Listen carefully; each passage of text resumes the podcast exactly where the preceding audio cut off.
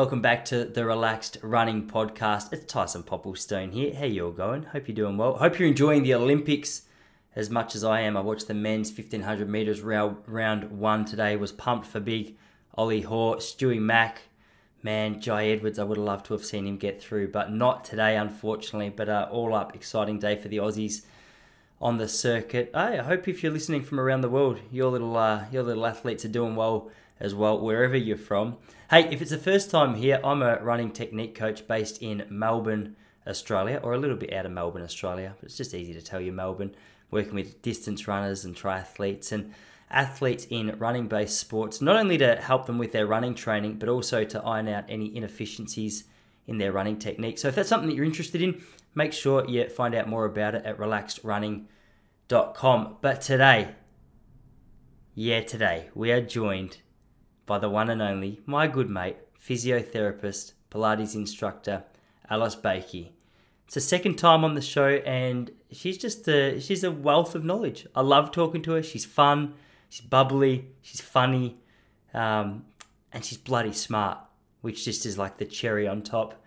She wanted to talk today uh, specifically about some of the injuries injuries that she's noticed popping up throughout this whole COVID lockdown period, whether it's through people getting started too quickly in the world of running, or people not looking after the recovery side of running, people not doing their strength and conditioning as a part of their running. And uh, man, honestly, she's just got so much to offer. I've done two of her online classes now. One of them was more a stretch, laid back. It was a Friday drink session, which is so much fun. And last week, oh my god, I joined 21 other students on the Zoom call, and it was it was brutal. I thought I was a big tough guy because I'd been in the gym been busting out some big weights. And uh, we did a Pilates class last week, 45 minutes. I could not believe, I could not believe that there was just so much room to develop my strength. So if you want to check it out, I've put the link to her website to find out more about it in the show notes. You get it. I think she's got a 48 hour free trial, so you can check out her classes and join some of the free classes if you're interested in just trying it out. I highly recommend you do because she's a She's a switched on unit and her classes are so fun. You're not going to understand it until you just go and give it a crack. So, hey, jump over, tell her I sent you, and uh, you're in for a blast. Hey, if you were here last week, you'd also be aware that we are lucky enough to have a brand new sponsor on the podcast. The sponsor is Earshots, E A R Shots, S H O T S. I was listening to Brad Beer's The Physical Performance Show a couple of weeks ago, and uh, I love that guy's show. I love the athletes that he gets on and uh, it just stuck out to me. This this Earshots brand. I thought, hey, this is interesting. I'll go and check them out. I looked at their website and I thought, mate, this is what I need because I don't know if you're like me. My ear hole things are just a funny shape and nothing fits my ears. And even if they fit my ears, once I start running, they start bouncing around. And anyway, I heard these guys had some magnetic technology which allows them just to clip to your ear and perfectly curved. And I said, hey, look, I I'm gonna I'm gonna give these a crack. So I did. I got a pair. I'm obsessed. I, they're so they're so good. They're compact. They connect uh, via Bluetooth to your speakers or to your phone, so you can uh, listen to your music on your run, listen to your podcast.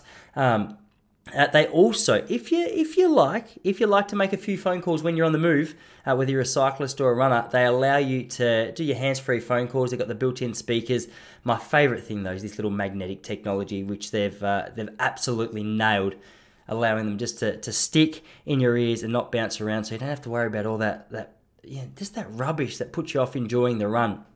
If you want to check them out, I've also added the link to their website in the show notes below. You get a 10% discount as a listener of the Relaxed Running podcast. So simply use the coupon code RELAXED10, that's RELAXED10, in order to get 10% off your first purchase. Trust me, guys. There, if you're on the hunt for headphones, give these guys a go. I'm very, very fussy, and I've been very, very happy. But that's about enough from me. I hope you are. I hope you guys are all having a great week. Hope you enjoy this podcast. Honestly, if you're someone who struggled with injury or coming up with a strength routine or just trying to think about how you can improve your running, give this a good listen. Get in touch with Alice because she's a uh, she's a she's a little wonder worker. All right, that's enough from me. Enjoy this episode with myself and physiotherapist Alice Bakey. How you been going anyway? How's uh, how, uh, were, were we in lockdown last time I spoke to you? Probably. I can't keep up with Melbourne at the moment. Um, it's true. I reckon it's more likely that we were in lockdown, um, given the fact that I think as of maybe this week, I think it's flat out six months that Melbourne's been in some sort of lockdown over the past year. So I, am going to say pretty confidently that last time we spoke, it's yes, we were in lockdown, or at least we had some form of restrictions. Yeah. So yeah. Yeah, nice. How's uh, it doesn't really affect what you're doing at the moment, does it? Because uh, you can be here, there, anywhere with the with the classes. Wait, I love the class I did with you. I didn't speak to you officially since then. I think I messaged you back to say, "Hey, that was awesome." But um, a few things. First of all, thought I was going to be super self conscious doing it in front of everyone else. No one was looking at me. Secondly, love the I, I, don't know what you call it, but the Friday sippers, like where you're halfway through a strength and conditioning session, all of a sudden uh, uh, there's six girls bringing out like little cocktails. I'm going, hang on a second, where am I? And thirdly, the view in your house is spectacular. I couldn't believe I was so jealous of. Uh, what you're on the top floor of some big building? Are you? Where? Uh, don't give away your address, but where are you? Whereabouts no. are you based? Well, in fact, I would love to say that I own some sort of penthouse apartment, um, you know, and just casually, sort of, just as a side hustle. However, that's my folks' place, and they have been away um, for a while. So I actually went in and just took over their apartment like a staycation for no other reason other than, like many of us, we're all just sick of ourselves and our space. Plus, they've got a really, really amazing view. So I was like, this is like a really nice Pilates backdrop. So, um, but then the problem was they actually came home. Um, and then I was like, yeah, but I live here now. And they were like, okay, well, we do as well. And I was like, well, that's cool. I'll just, do you mind if I just stay for a bit. And then it ended up weeks and weeks and weeks. I, was, I, essentially moved back with my parents purely because I was loving the view, loving the company. And um, you know when you get yourself set up somewhere, and I'm like, no, no, no, this is me. And they're like, well, what about your house? I'm like, yeah, it's good, but it's like it's not this, is it? I was very, very jealous. It was funny because um, well, as as you've probably already figured out, and maybe uh, this this little lighting setup's not quite doing it justice. I'm so fussy about like studio setups and layouts and like how to make your space just look as good as possible. So when I logged on, I was like, hang on a second, I can't just sit there and watch Alice for an hour because that'd be strange. But I was definitely appreciating the view out of that, that top window. Man, that was some um, serious glass windows going on there it's amazing. And it's funny because and i feel like i deserve it more because i like i go in there and i'm like a tourist. And i'm like whoa look at the mcg and look you can see a big boat coming in over the water. And there's another boat. Mum look at the boats. And she's like can you just um can you just stop? Um because they're so used to it now. And um and as it was actually really good during um time of lockdown too, because they have like a little uh, area where like they've got some gym facilities, pool facilities, and um, that sort of stuff that people could still use. And then they kind of shut it down altogether. But you know, you just feel like you're at some sort of celebrity because no one using any of the amenities. So you kind of go down there like Madonna and just like claim your space in the gym and just pretend like you own the place it's um it's quite nice for a change, really. I must admit. Yeah, no, very nice. That very nice. I um I've been I've been meaning to, to message you and say just how, how much I enjoyed it, but I was I, I honestly yeah. There's a couple of weeks later where you said, hey, there's another class going on. This is like a month ago now. There's another class going on, and I thought you were referring to the next day. So I logged on. I was That's ready to right. go. I was in my gym clothes. I was excited. Oh. I went upstairs, which is like a nice open space and then oh. uh, I was trying to log on to the meeting, and it's like, yeah, this meeting doesn't exist. And I think. I was I was either 24 hours early or 24 hours late to the uh, to the class. So I'm gonna try and make uh, definitely make some time to get back on board if uh, if you got space. Because yeah, as Absolutely. I said, I it's weird as well. Like I I'm often in the gym, um, so I'm doing like a lot of a lot of strength movements, but it's it's always surprising to me. Like if I'm doing a like a power yoga class or whether I'm doing some Pilates in a session like that, just the muscles that I would assume are really strong in me that are all of a sudden getting tested. So I can see these like 25 year old chicks on your class just holding these poses like absolute guns. I'm like, oh no, surely I'm not going to be the first one to break here, am I? um, it's, it's true. It is a different sort of feel. And actually, full disclaimer that class that you did, which is called Wind Down, which is where you, everyone brings a cocktail and we have sit breaks. And it's probably the most popular class of the week because who doesn't want to booze and do their moves at the same time, really?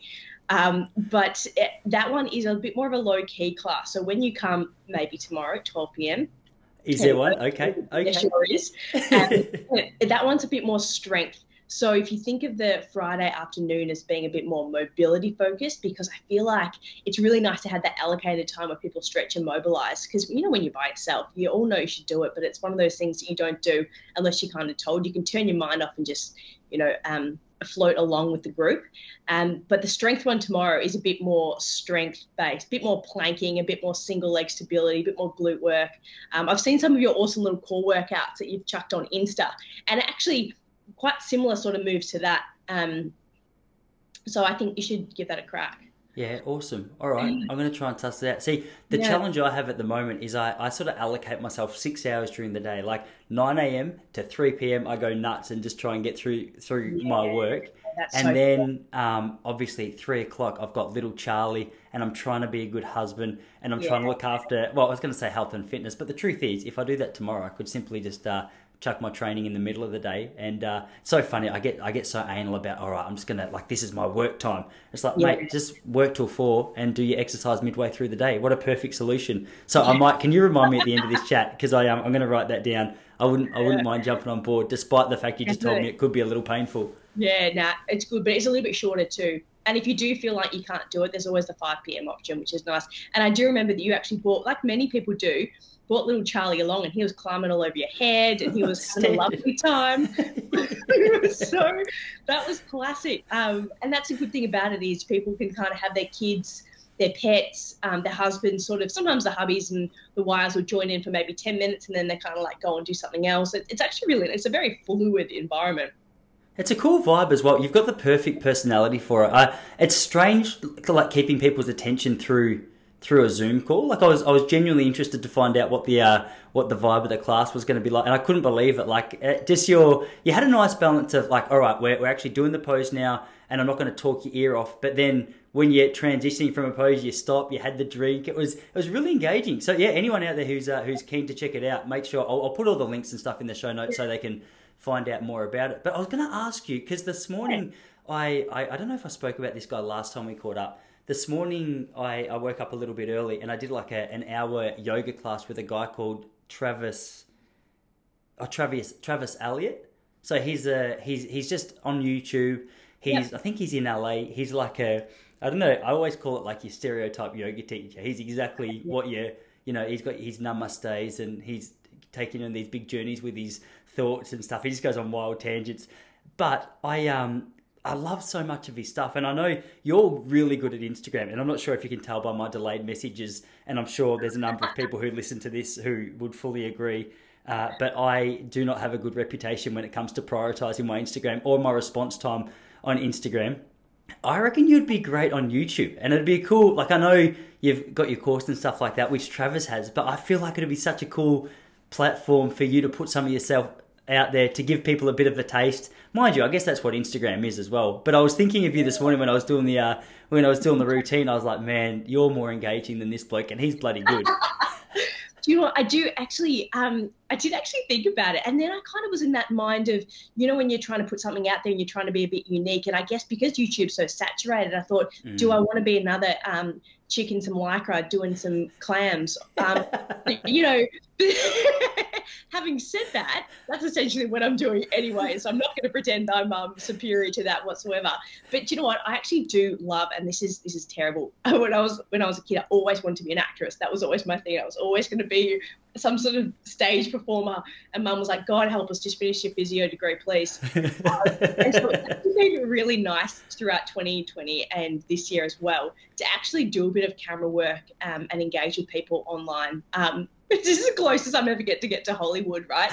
So if I can kind of max this out a little bit, I feel like that's that's me done. I've sort of fulfilled my um my lifelong dream. There we go. It's, it's so funny you say that. I um I, I, don't know if you've heard of Yoga with Adriene. Don't mind me and all my, yes. my YouTube yoga subscriptions. Love um, that. But Yoga with Adriene, uh, she's just uh, some chick from Texas. She's I think she started about eight years ago, and for whatever reason, her yoga channel just took off. Like she's cool, she's fun, she makes it relevant. It's not woo woo, it's not weird. Oh, it's a little bit weird, but sometimes like it's it's it's on the threshold of like yeah. not not too weird, and you know what I mean. Yeah. Anyway, totally. um, she was she's acted with like Nicolas Cage and stuff like that. So she had a she had a, a career as an actor for quite a while. And whether that fell through or what, I don't know. But I always thought it was interesting that she had taken that. Like, I'm sure there's some camera skills going on with what she's doing, or some acting skills going on with what she's doing that she's bringing to the camera. So it's so funny that you um that you mentioned that because this chick literally made that transition from all right, almost a Hollywood actor to all right, I'm going to put my yoga skills on a camera and man, like her setup is is it looks sick. Like it's very simple. She does it with her dog in the room, really laid back, but um, like not crazily different. She's just got like a a cool nature. So I reckon if I can be any incentive to you to get started, I want to, even if it's just like a one here and there, you should definitely do it.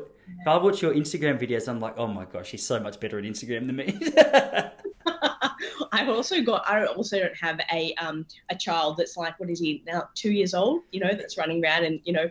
Uh, so I've, I've got a little bit more time up my sleeves, Ty. So I think you can give yourself um, give yourself a break. But I should, and in fact, I do quite enjoy it when I'm making them. And I during lockdown last year, I made a whole lot of completely irrelevant non-physio content videos, which were really fun to make um, for no one else other than me and my mates.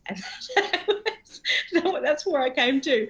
And that was me fulfilling my um, acting dream. So I feel like I should probably keep the ball rolling, maybe. It's funny as well when you're watching because you're so used to it and you've got that bubbly personality. You do the moves, and like, hey, this looks fun. And then I'll try and do it. I'm like, oh, what a bitch. She sucker punched me. That's really difficult. it's true. It's actually, um, and I actually do find too these days too, especially if I've done a few sessions in a row, it does get harder towards the end of the day to pretend like everything is very effortless because I promise you that it's, it's absolutely not. Um, so yeah, it's, I think that's all part of it, to be honest. And it is my job to be able to do the moves and talk at the same time. So everyone's always like, so impressed. I'm like, I get puffed and out of breath. And I'm like, yeah, but also this is like my actual, um, what I'm employed to do. Um, so I feel like I should be okay to do that. Yeah, yeah, that makes sense. That makes sense, but it doesn't take away when you layer up a couple of classes how difficult it is. How many? Like I remember you saying when you first started that uh, that there was a while where you were just busting out class after class after class, and it was just getting a little bit too intense. Have you found like more of a middle ground now? How many how many classes are you operating at at the um, moment? So I, I absolutely have found a middle ground. So I've got ten live classes, and then on my platform, I've now got 215, I think, on demand classes there on my um, online platform. So, and more and more I'm finding with people with like quite haphazard lifestyles as, as it is at the moment, um, the on demand library is getting a good whack because people are like, oh, I can't make the time, but I'll just jump on. And because I'm filming them live, that it almost feels like sometimes occasionally someone will be doing something and they're like, oh, you actually corrected me in that video. And I was obviously there the time that you filmed it. She's like, but then I obviously still hadn't corrected myself because I still had to. yeah. So it is, it is like that. Um, that's uh, something that's been working really well. But yeah, so 10 lives um, a week. And I do have um, three different corporates. So it's sort of 13 that I'm actually running, but 10 for the, um, the online membership. Oh, so what are you doing? You're, you're running three, like you're running a, a Pilates class for, for different businesses, three different businesses. Yeah. What, um, and the staff get on board there? Absolutely, and it's brilliant because they're really different sorts of um, clients. So I've got like a, a service station business, um, which is cool. So that's they're coming in from all over uh, Victoria, all rural uh, service stations. Um, you know, they'll be in Deniliquin or they'll be in um, Bendigo and that sort of stuff. And they're all sort of logging on and um, they are great value. And then I've got um, a mining company.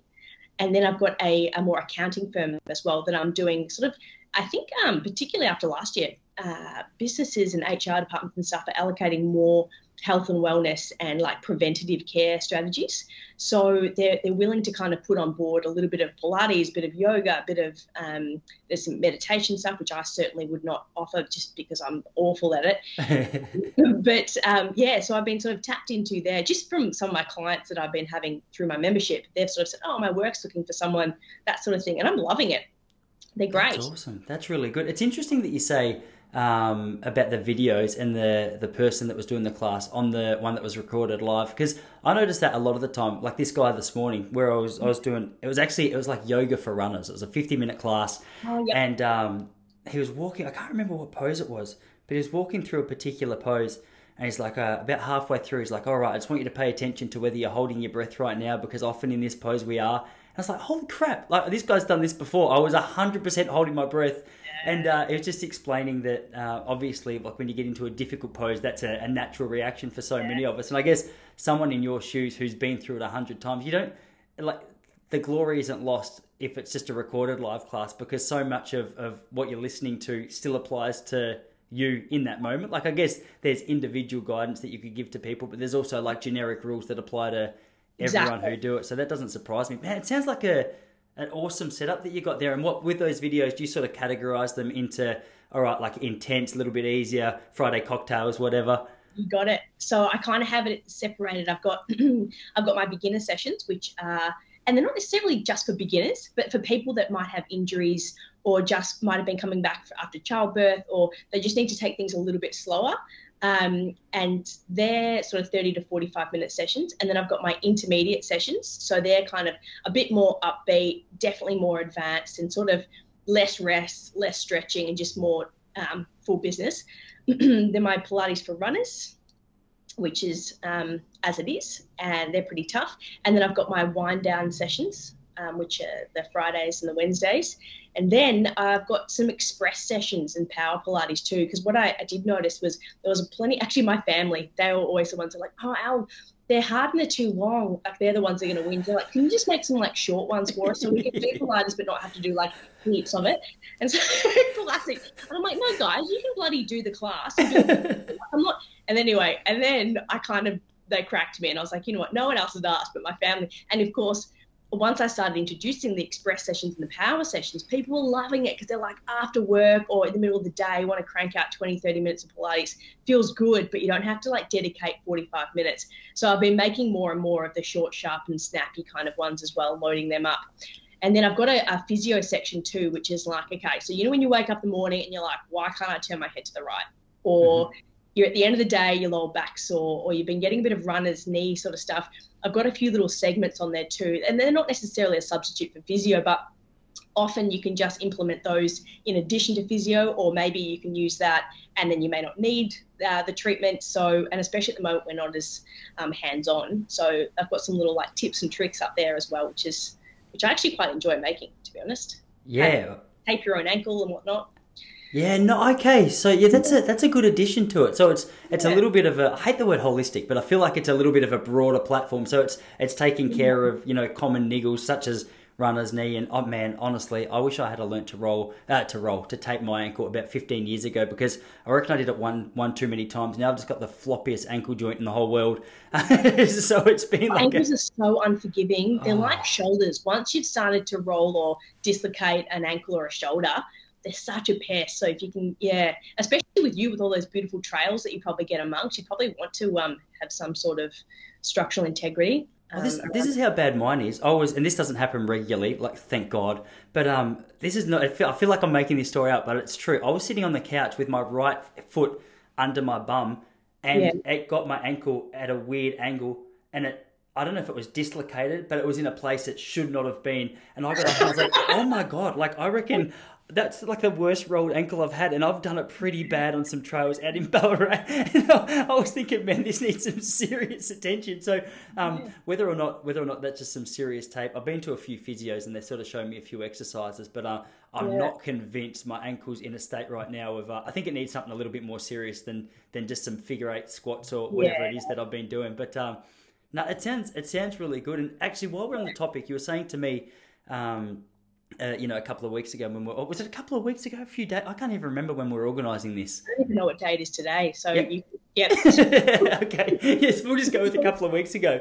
But um, but you're messaging me and and you're explaining that you've noticed a lot of runners who have gone through like just random injuries that are springing up through through lockdown. Like there's almost a little bit of a pattern, and it's sort of it's interesting that you say that because obviously I, I feel like personally whenever we're in lockdown I'm like, well, you know what? I'm just gonna I'm gonna step up the running game just to break up the monotony of, of being in the studio or in the house or whatever.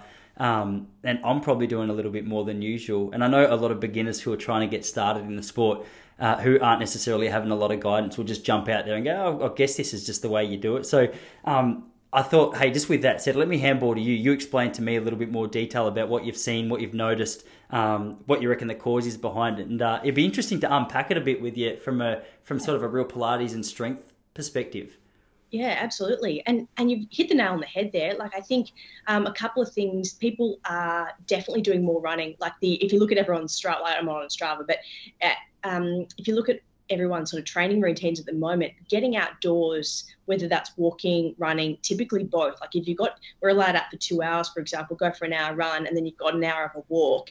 And it is quite a lot of load for the legs, the back, uh, if especially if you're coming from someone that maybe runs three times a week, goes to the gym three times a week, and then, you know, has a swim or something like that as your normal routine. And then suddenly all of the other things are taken away, and you're like, well, I still have to move. I'm feeling stressed. I'm stuck inside. And the natural thing to do is just go back to back running. And it's, um, and it's something that I've just seen so much of. And particularly, I think when I reached out to you, I think I'd had like my fourth run out with a stress fracture in a row. Um, and I was just like, oh man, there's got to be um, there's got to be a better way to manage these injuries, or at least kind of preemptively put in some strategy so that you know at least you think before you start to go out into your next runs. Um, it's something that I've definitely noticed. And I think the three most common ones um, so far would be shin splints or medial tibial stress. So like the amount of shin splints I've had over the past 12 months um, through the roof. The second one would be Achilles. Mm-hmm. Everyone's getting sore Achilles. And then probably equal tie as um, third and fourth would be stress fractures, particularly in the feet. So many um, foot stresses and also knee pain, like anterior knee pain, so runner's knee, that sort of patellofemoral sort of stuff, um, which is a lot of below the knee um, injuries, uh, and that's quite interesting. And and of course, on top of that, I mean, we haven't touched on any of the postural stuff. So people like sitting with their iPad like on the couch, and then you know doing an hour's work from bed because why not? Mm. Um, so necks and backs, the spinal stuff is definitely an ergonomic factor that I've noticed. Um, but it is sort of load. So people are going from zero to hero. They're going, right, I'm going to sit for six hours inside in questionable setups just because maybe they're not used to working from home. And then I'm going to bust out an hour's run as hard as I can because like I'm like a caged animal in, at home. and then, then that juxtaposition of movement patterns is just wreaking havoc on people's systems. So um, and I think that's where I think I'm so passionate, and I sound like I'm just absolutely preaching here, but I'm going to no, go ahead and continue. No, go. No, this is good. The thing about the Pilates stuff is obviously you are at home, um, so you're within the guidelines of you know social distancing and that sort of thing. But also, it's quite, despite being a tough workout, and people often saying you're a demon, Alice. I'm this is really hurting. People don't get injured from it, and or mm. certainly not in the classes that I've run. That they get muscle soreness in terms of sore core, sore glutes, um, DOMS, just like you would in any other exercise, but they don't get sore. Um, and so I think it, it is a nice substitute for perhaps maybe one of those impact activities you're doing. You know, if you run one day, Pilates the next, walk the next, then run Pilates. And if you can get like a nice cycle going where you're still moving and you're still getting the benefit of, you know, um, feeling energized for your day, but without that repetitive impact of um, pavement pounding, if that's mm. not what you're used to, especially. Yeah, that makes so much sense. Like that's. Let me just rewind to what you were first explaining because there's some there's such good and common things. I can just tell, like, there'd be so many people in the audience who are like, all right, at least one of those things that she's mentioned of, of either dealing with or of, of you know, I, I, I yeah. have dealt with. But um, the the three, I can't. It was the foot stress fractures. It was the was it runner's knee, runner's and knee. It uh, was shin splints. Yeah. So all like I, I know with shin splints, that's a that's a, a, a an injury like a lot of new runners get and it's yeah. such a it's such a, a fiddly one isn't it because obviously like load is is such a big uh, factor on you know the the shin splints coming on like a lot of people who have like you said gone from zero to hero yeah. um but where so so i guess the, the the next question would be like where like what is the next step obviously strength conditioning rehab whatever. But is the beauty with pilates the fact that these can actually it can help become not only like a cure but also a prevention for the for the future of these things? Because I, I, don't know if it's just because i'm outside the scene a little bit but i, I feel like it's something that um, a lot of people still when they think of strength and conditioning maybe this is changing um, yeah. a lot of people still think of the old school 80s let's just get to the gym. And it was cool to see so many people get on board in the class that i did with you because it's like all right well there's obviously a fair awareness that there's other factors out there but i think a lot of my mates, maybe it's a guy thing. A lot of my mates, when you think of strength and conditioning, it's like, all right, let's just go get in the gym, and I guess we're getting strong there. But I yeah. guess there's no correlation between just being in a gym and pumping weights and a reduction in injury. Yeah, you're spot on, and I think you've hit the nail on the head by saying that. So I think um, with Pilates, often it did come from a rehabilitation background. So then it may be somewhat associated with people thinking about, well, I'm not injured, why would I bother, sort of thing. And if I'm going to get strong, I've got to lift lots of heavy things and throw them around, which which is not a bad thing to do. And I think that it's definitely got its place, particularly in power athletes. But if you're an endurance athlete, if you're an office worker, if you're someone that's not trying to develop like speed, strength, power, and you're happy to sort of do your endurance running, um, the mat Pilates stuff is absolutely ample to mm. deal with strength in an endurance fashion.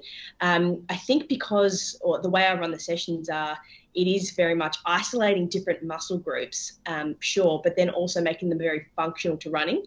So if you do include a lot of equipment based um, activities, which is great, but it doesn't often replicate the movement patterns in running. Running is a very much a body weight sport. So once you start to incorporate reformer beds and barbells and that sort of stuff, uh, and that's that's all very well. But then to translate that into running so that your mechanics actually get the kick out of it that it needs, I find doing it on a mat is much more applicable.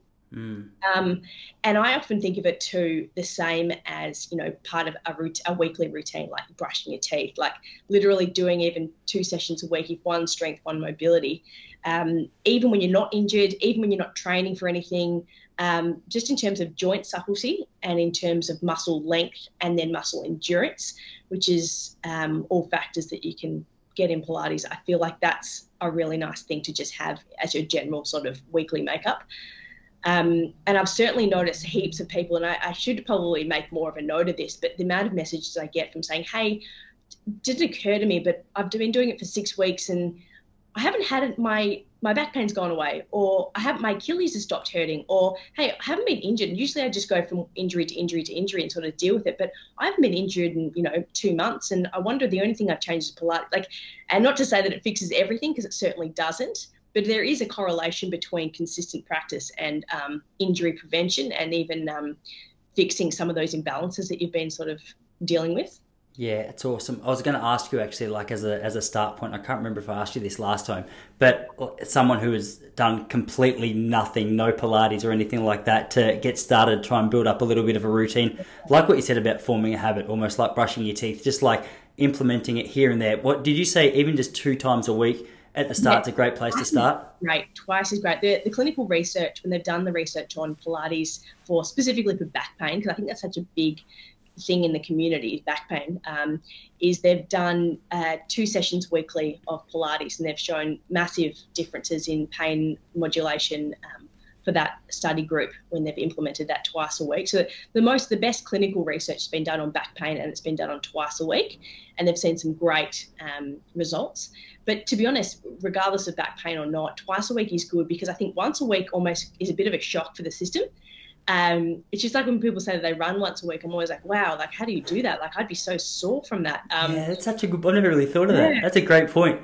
Yeah, well, isn't it twice or three times a week? I'm like, oh yeah, I can get around that. But once a week, I'm like, oof, that's aggressive. um, you know, and it's the same with anything. I think sometimes twice as good. And it doesn't necessarily have to be two big 45 minute sessions. Like it could be a power Pilates for 20, 30 minutes and then a mobility class with a, with a wine. Like it doesn't have to be significantly lifestyle, um, you know, impeding at all. So that that's my starting point for most. And even if people can't make any of the live sessions, you know, getting on some sort of on-demand content is always good too. So you can fit it around life and meetings and Zooms and homeschool and all the joys of life as it is. yeah. Well, it's, it's interesting that you say that the member that you had that was referring to the fact they'd done, I think you said six months or six weeks worth yeah. of consistent practice, and like so many of the little niggles that that had been dealing with just sort of diminished or disappeared or whatever. I always mm. find it's so much better to be consistent a couple of times a week for six months than it is to be a hero for you know a week and a half and then just not touch it again because obviously your body gets a chance to be able to build up and adjust and adapt and some of the benefits are going to kick in after probably a couple of weeks i imagine Absolutely, and that's I think that's why our foundation, the membership that I've got, it is a, a membership format in the sense that it's not like you know um, buy a pack of ten or five or something like that. Purely because sure you might sort of want to dip your toe in as such, um, but in order to actually get the genuine benefits, there's no point in doing say five sessions in a row and then having five weeks off. Like it actually, in my my clinical brain, that makes me feel stressed. Like mm. I feel like you know getting a, a consistent pattern and um, you're never you're never locked in either. So that's the other thing. If it's not for you, if life gets too busy, but I do think consistency is definitely the key, um, and that goes for any training, like general sort of motto for life, really, isn't it? Um, but yeah, and I think noticing too with the runners' um, injuries, that's something that has been quite rewarding. I think because runners do often just accept the fact that running is a high impact sport and they're always injured and they're just going from niggle to niggle to niggle. They might get a streak where they run without pain for a long period of time and it comes back. So if you can slot in any of those little things that you can do, but also not, as you said, you know, with your um, um, your rehab injury, um, exercise and stuff you've done for your ankle, they do get tedious. Like physio, I buy like of all the stuff that I've given people, I'm like, it's not fun. Like it is mm. boring.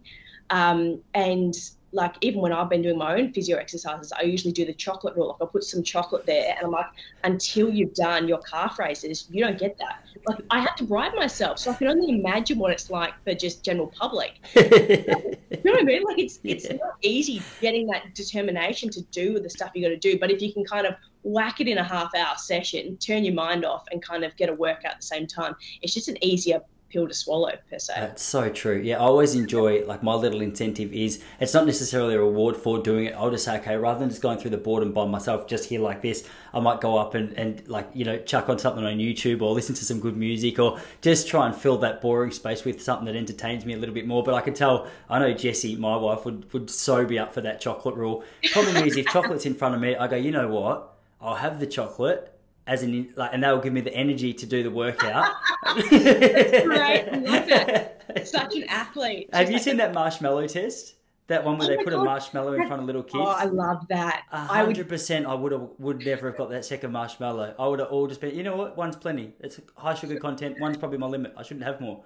There's no way. I don't know any children. Like I've got eight nieces, and I can't think of any of them who would actually be like, you know what, I'm going to say there was a couple of kids I did see that actually were like really good and got the second one. There's no way that my personality is not like that at all. Zero um, chance. I would have so, the bag. I would have stolen the. You know what? I would have gone past 7 Eleven on the way home and asked mum for something and then stuck a packet in my pocket and go get stuff with your dumb game. Seriously, I know. I wish they had done those sort of studies when us as kids. It would have, it would have been quite different, like those 90s children. Um, Wait, I'm really interested in asking you. So, yeah. one of the things that I, I, I wish I wish I could show you more effectively this little studio that I'm in right now because my daily structure sort of lends itself to like a few a few different movements. So right now I'm standing up. I've got my yep. I've got a chair on my table with a box on a chair with the laptop on the box, and that's so like we're at eye level, which is just high level commitment for this podcast. I hope you appreciate. But absolutely ergonomic um, point. so I probably spend I would say I spend fifty percent of my day standing up. I spend fifty percent of my day random on my knees. And now here's here. Let me just give some context to that. So I have a table. That's just. I hope no one takes that out of context. That just sounds very wrong. I might have to edit that part out of the podcast. I'm going to have to put explicit content on the label at the start now because I didn't realise how dirty that sounded till I finished that sentence.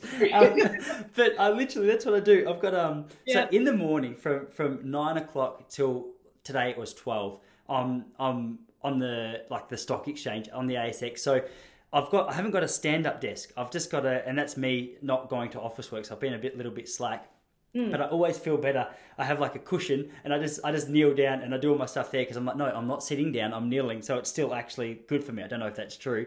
And yeah. then once that's done, um, when I'm working yeah. on the computer or doing these podcasts, it's it's always standing up. Um, but there's not like uh, I, I don't have any any rules in place where it's like, all right, every 20 minutes I'll do some squats or every 25 minutes I'll do some star jumps or whatever, which would probably be like a good addition to the schedule. But I'm interested just to pick your brains about like, okay, what does your daily setup look like in terms of movement? Because obviously you're doing a few classes. Um, like, yeah, you look like you're sitting down now while we're doing this podcast.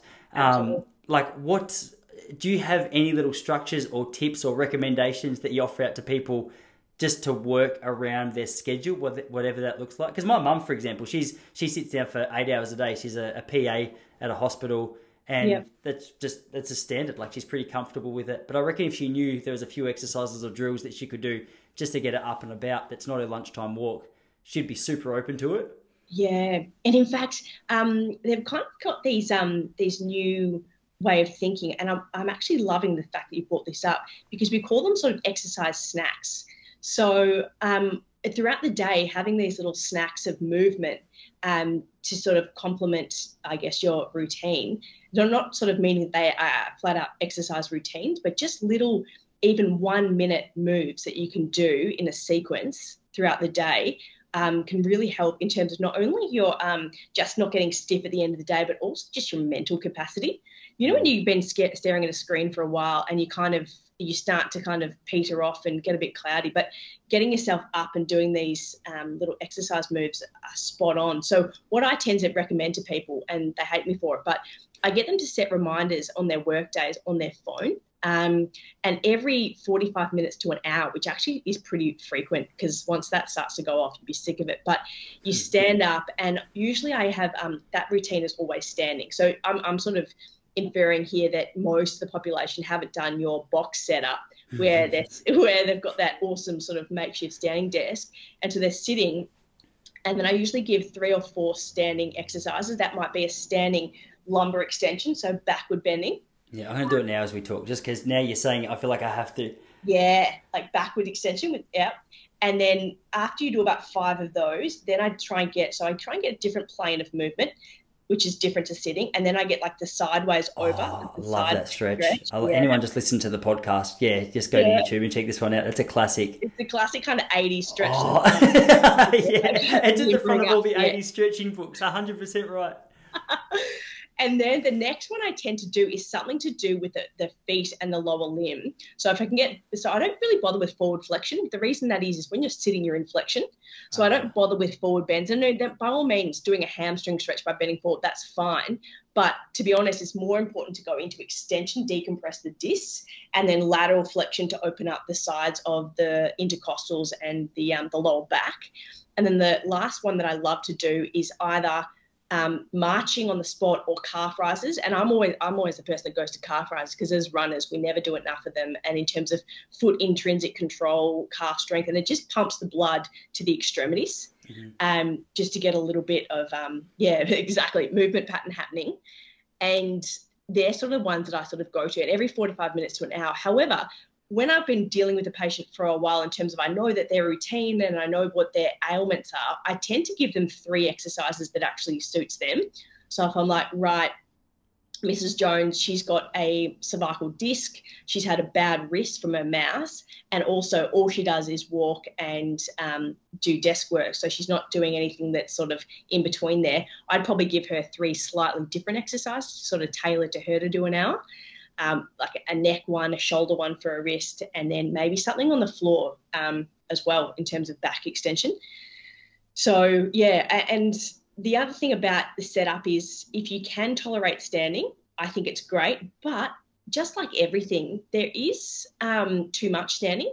Like if you mm. think of hairdressers, physios, um, a lot of other tradies on their feet all day, and they develop aches and pains just as much as someone in the PR department or HR that's just sitting on their laptop all day. So I tend to say 50 50 if possible. That's um, so interesting. I'd never yeah. thought of that. See, I'm so extreme. I'm like, all right, I'm never sitting down again. Like, I'll that sitting's the new cancer or some sort of thing like that. Yeah, I'll get stressed. Very aggressive. You yeah, know? and I always see it when I'm sitting on a train or something. I'm like, oh my gosh, I'll just give my chair to someone else. Yeah, if they can have my cancer. Uh, it's true. It's um, and I think that yeah, definitely end up with shortened hip flexors. Your spine's a bit um, compressed, and you know if you're someone that does have special injuries in terms of to do with sitting, then obviously you might be more skewed to 70-30. But as a general rule, I don't advise more than 50-50 um, for people at all. Um, just because what you do notice happens is someone is standing for a really long period of time, and then they get tired from standing, they start to go in an anterior tilt. They get that sway lower back, their knees collapse inwards, their shoulders round, and they end up with this sort of um, uh, sloppy standing posture anyway. So, you know, um, my, the short answer to that is I love a kneeling. That's a great compromise. Those, um, speaking of the 90s or 80s, they had those kneeling chairs. Those, you know, those you'd kind of straddle like a cowboy. Did they? I didn't. I wish I'm probably going to have to try and jump on marketplace later and find one because it, yeah. it's so comfortable yeah, now they're actually a thing, and you can definitely still get them from ergonomic, um, like uh, office work chairs places. They're definitely still a thing.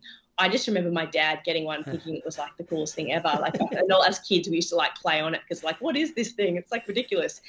Um, but yeah, a, I'm, I'm all for kneeling so long as obviously that's not applicable to people. And there is so many people at the moment that I've seen with knee pain, so obviously that's not going to be an option for them, kneeling on that. Um, and I think too with the chairs, there is chairs and there's chairs. So sitting yeah. and then sitting, like sitting on your couch with your feet up, with a pillow, watching Netflix, lap on one side and your iPad, maybe a snack in between. That's one version of sitting. And sitting up at a good desk with good setup, I mean, that's another kind of sit, um, sitting. So, yeah. Yeah, apples, that, apples, that's such a good point. I'm, I'm so glad I had this chat with you because I've, I've been trying to decide whether I just go out and buy like a dedicated stand up desk and I, I, honestly, I've done no research. I just assume that standing is standing equals winning. So I was like, all right, I'm just going to stand for all day. But I never really considered the fact that your posture is going to be out of whack if you're not conscious of it. And so yeah, you reckon 50-50 is a pretty nice balance, and just keep doing this box setup when I, you know, when I yeah. have to. And you can actually get these cool little trays that you put on your desk um, uh, rather than actually buying a whole stand-up desk, it's like almost a stand-up addition. So it's like a tray that you sit on top, and then you can wind up the second tray, like separates, and then the computer can come up and down according to that, as opposed yeah. to actually a whole desk. So that's another option. Um, one of the physio guys to work with branched out and started making a whole lot of them, and they're actually a great compromise between you know investing in a whole desk.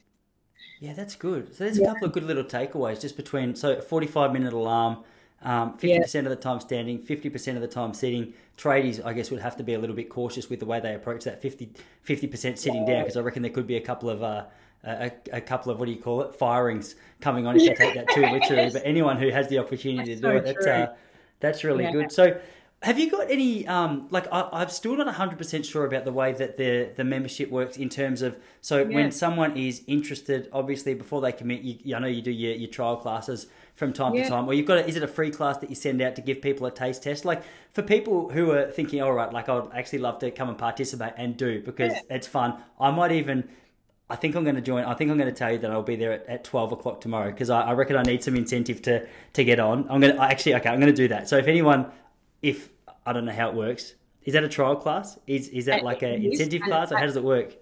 Yes, and, and if you do come tomorrow, I promise to do some of those side stretches, and Stop we'll it. like, all right, yeah, I mean... there we go. We're going to do some of these guys, and then that way, I'm going to, I'm going to absolutely plant you in there. You'll love it. I'm writing it down um, now. What, what I tend to do is I actually got a, a 48 hour um, link, which means that when you when anyone wants to sign, they're kind of like, I don't really know what it's about. I want to just like have a little bit of a browse.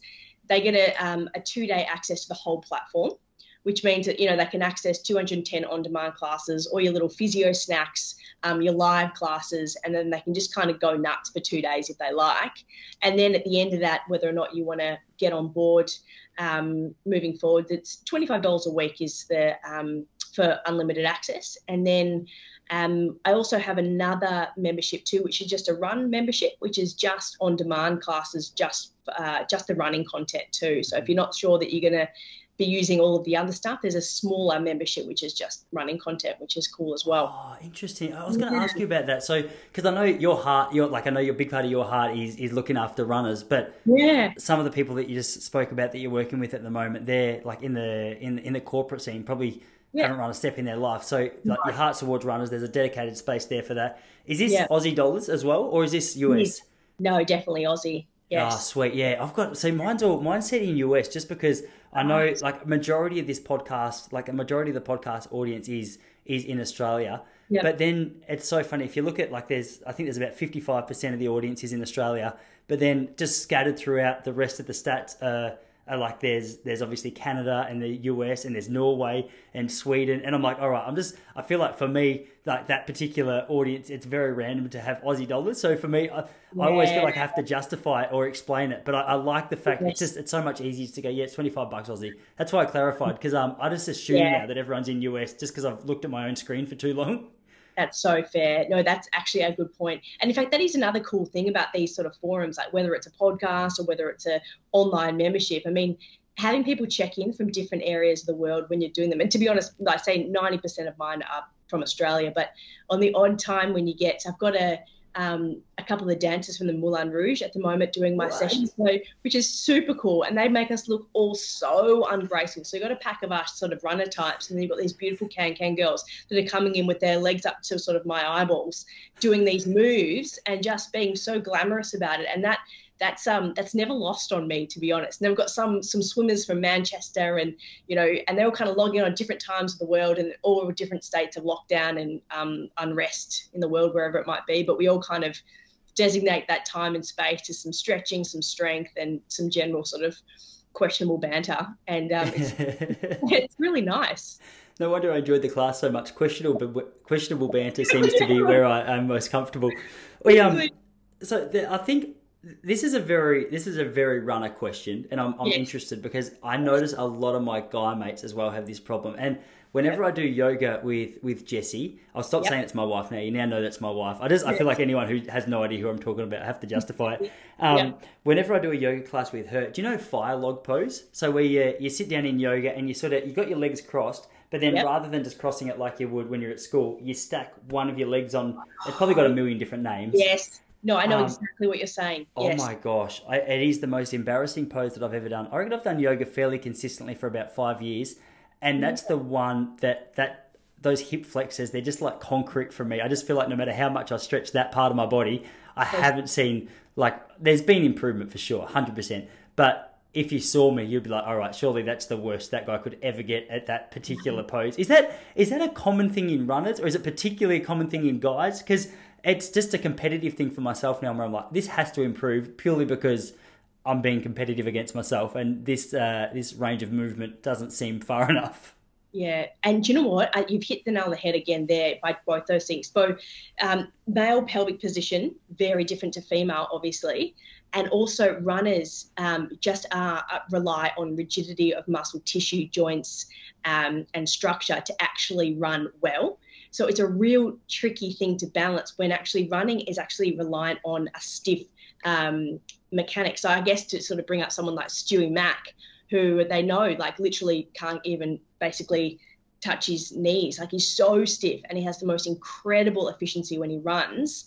Um, and that joint um, rigidity is what creates that um, nice coil, that spring, so that you can sort of almost run on top of the ground. Um, and then you get these really flexible people, um, the, the gymnasts and the dancers that take up running, and then their joints are much more mobile, and then can often develop injuries because of of that sort of hypermobility. So in fact, it sort of runners that are trying to get really flexible, I always sort of reassure them and say, look, just relax a little bit because in fact for you being stiff it actually is a little bit of um, a help to the sport of running. You don't want to be super flexible.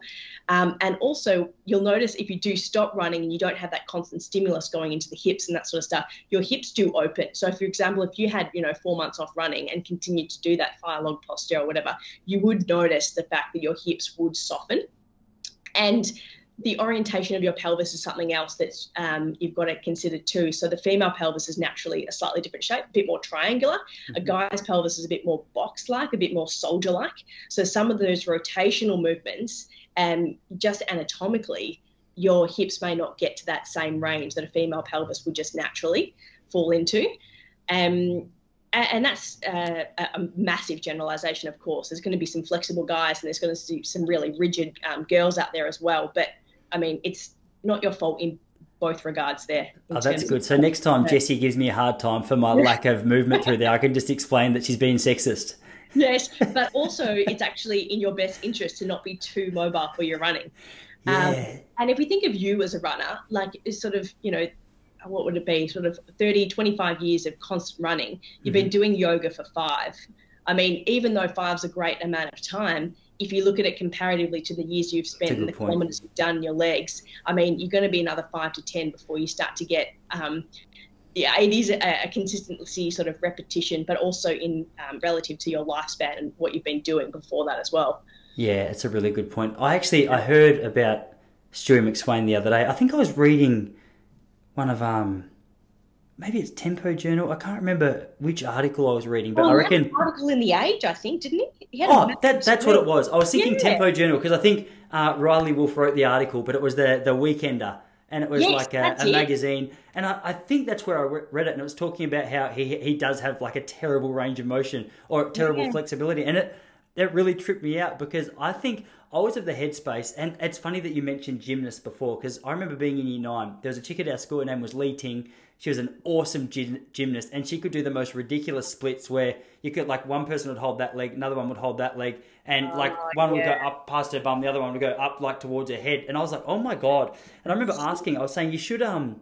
You should get into running because in my year nine mind, I was thinking, man, imagine her stride length. Like that'd be incredible, and she'd be such a smooth mover. But it's interesting that you say a lot of people with that hypermobility actually wrestle with injuries themselves.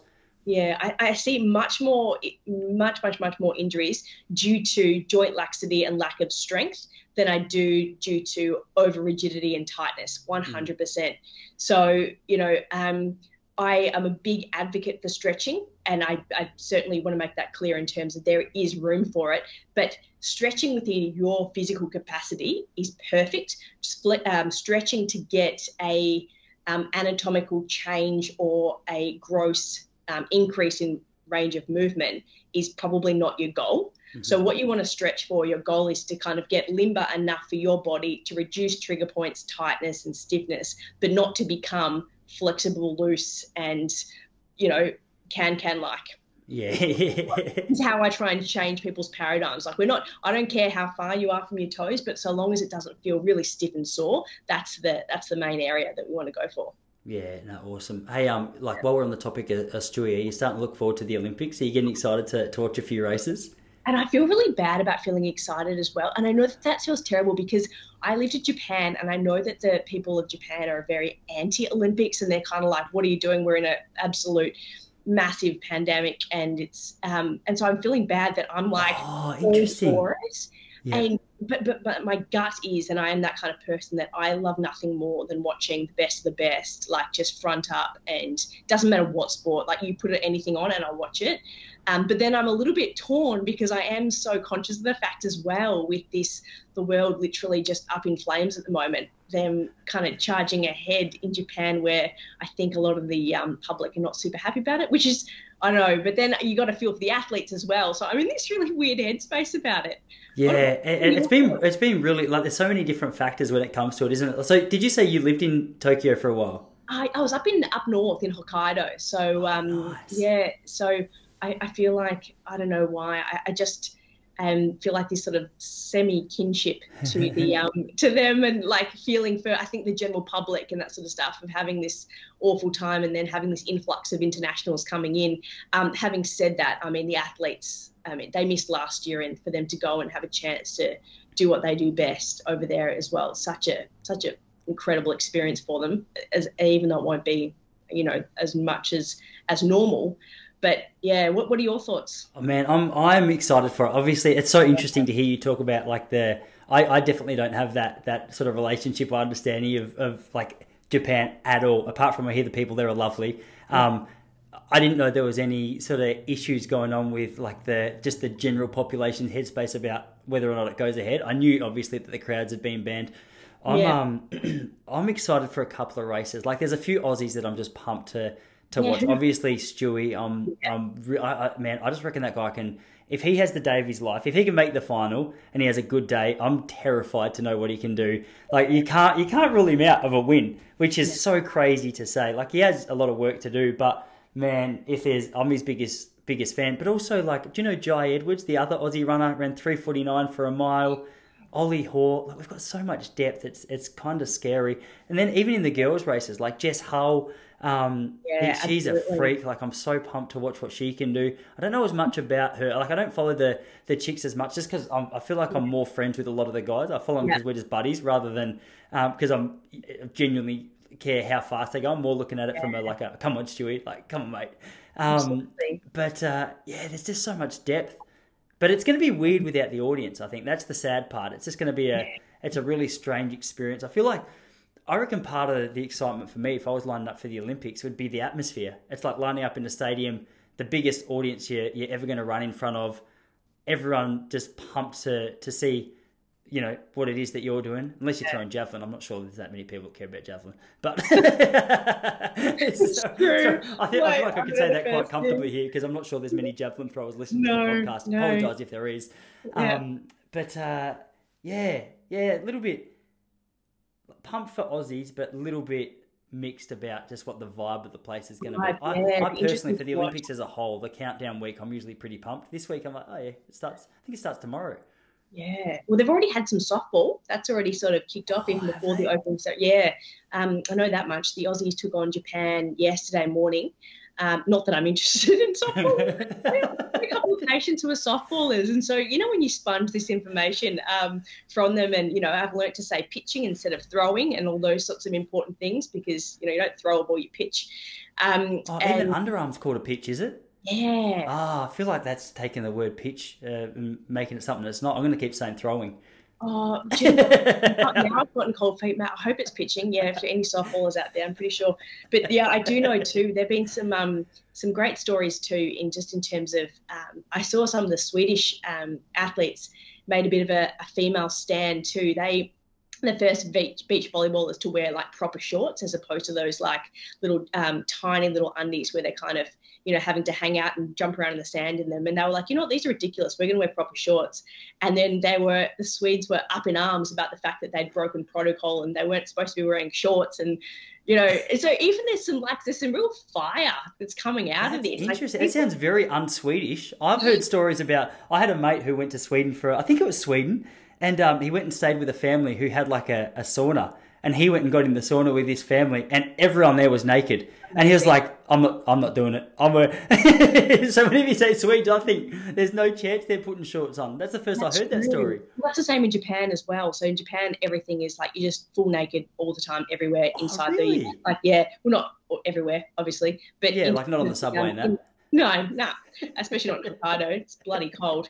The um in all the onsen and all the showers and everything. I remember that was super confronting. And then obviously I stand out like a sore thumb, being like blonde curly hair. And so then I always always felt like I was under some sort of spotlight. It took me a while, and then by the end of it, I was just like, right, we're in, let's go. this is fine. And then you come back to Australia and you've got to like switch back into sort of conservative, get changed under your beach towel and do the whole like yeah. in the car park.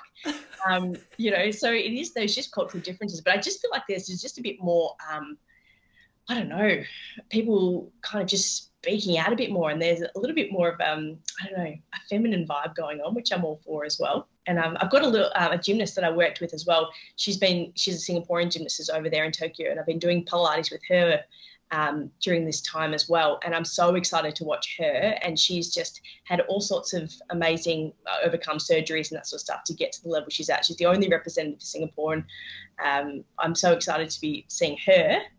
And then I've What got did you say she's participating? she's a gymnast, Oh, female artistic gymnastics, so not rhythmic, so not the Yeah. buttons and the balls. Um, she's like the floor bars vault sort of gymnast. Oh man. And um, to watch that, I mean, even if you're not a gymnast, to watch that is just going to be spectacular. Um, and um, Sinead and Ellie, I'm excited to see them in the marathon, especially if they do a display like. Did you see them in New York when they ran off course? No. It's the best. Okay, I'm going to send you this footage. So Sinead and Ellie, the most Aussie, well, obviously Sinead's Irish, but also Aussie um, thing. So they took off in New York and top of the pack, you know, in the top sort of 10 in that little huddle, just going flat knacker as you are. Both of them just ran completely off course. Oh in- no. and then realized at the same time had to run back on course. But as they were running back on course, they got snagged by the rope and tangled in the. Um, the barrier.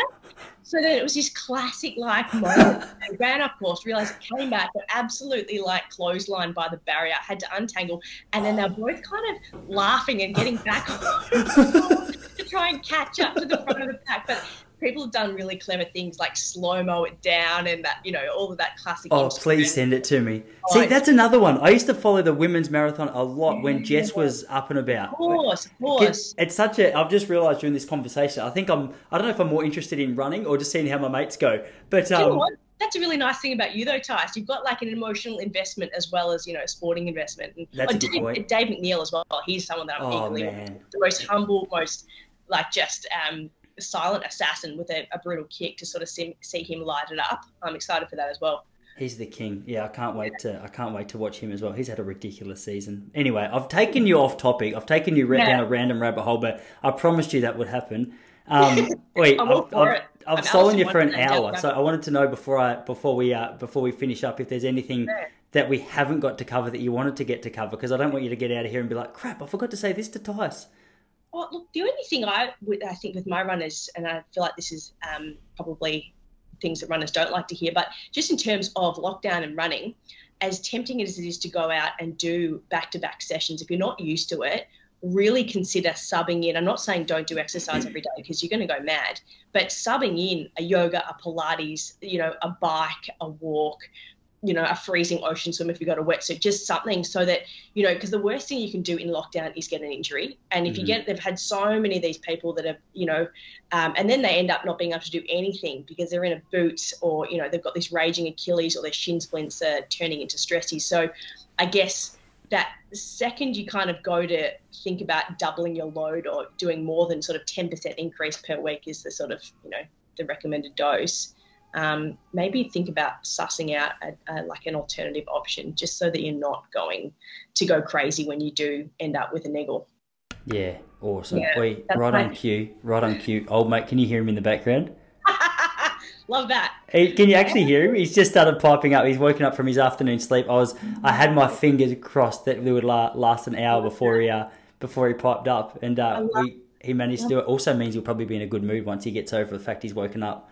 Oh yeah, that, that sort of post. You like feel like you've been hit by a bus, and then you're like, A hundred I need a snack. I'm good to go. Yeah, I was like, mate, you never grow out of that. I'm, I don't cry, but I still feel a little bit the way he feels right now when I wake up in the morning as well. So I sort of have sympathy for him. But Yeah, Oi, no. Thank you for coming back on again. That was really fun. I'm gonna, um, if it's No. okay, I am gonna take you up on this offer tomorrow and jump on board with his class because I'm, uh, I'm, I'm really keen to do it. This episode's gonna come out on Monday as well, so I just realised that I'm plugging it and no one's gonna be able to come tomorrow. But tomorrow No. is Friday, and is that like a?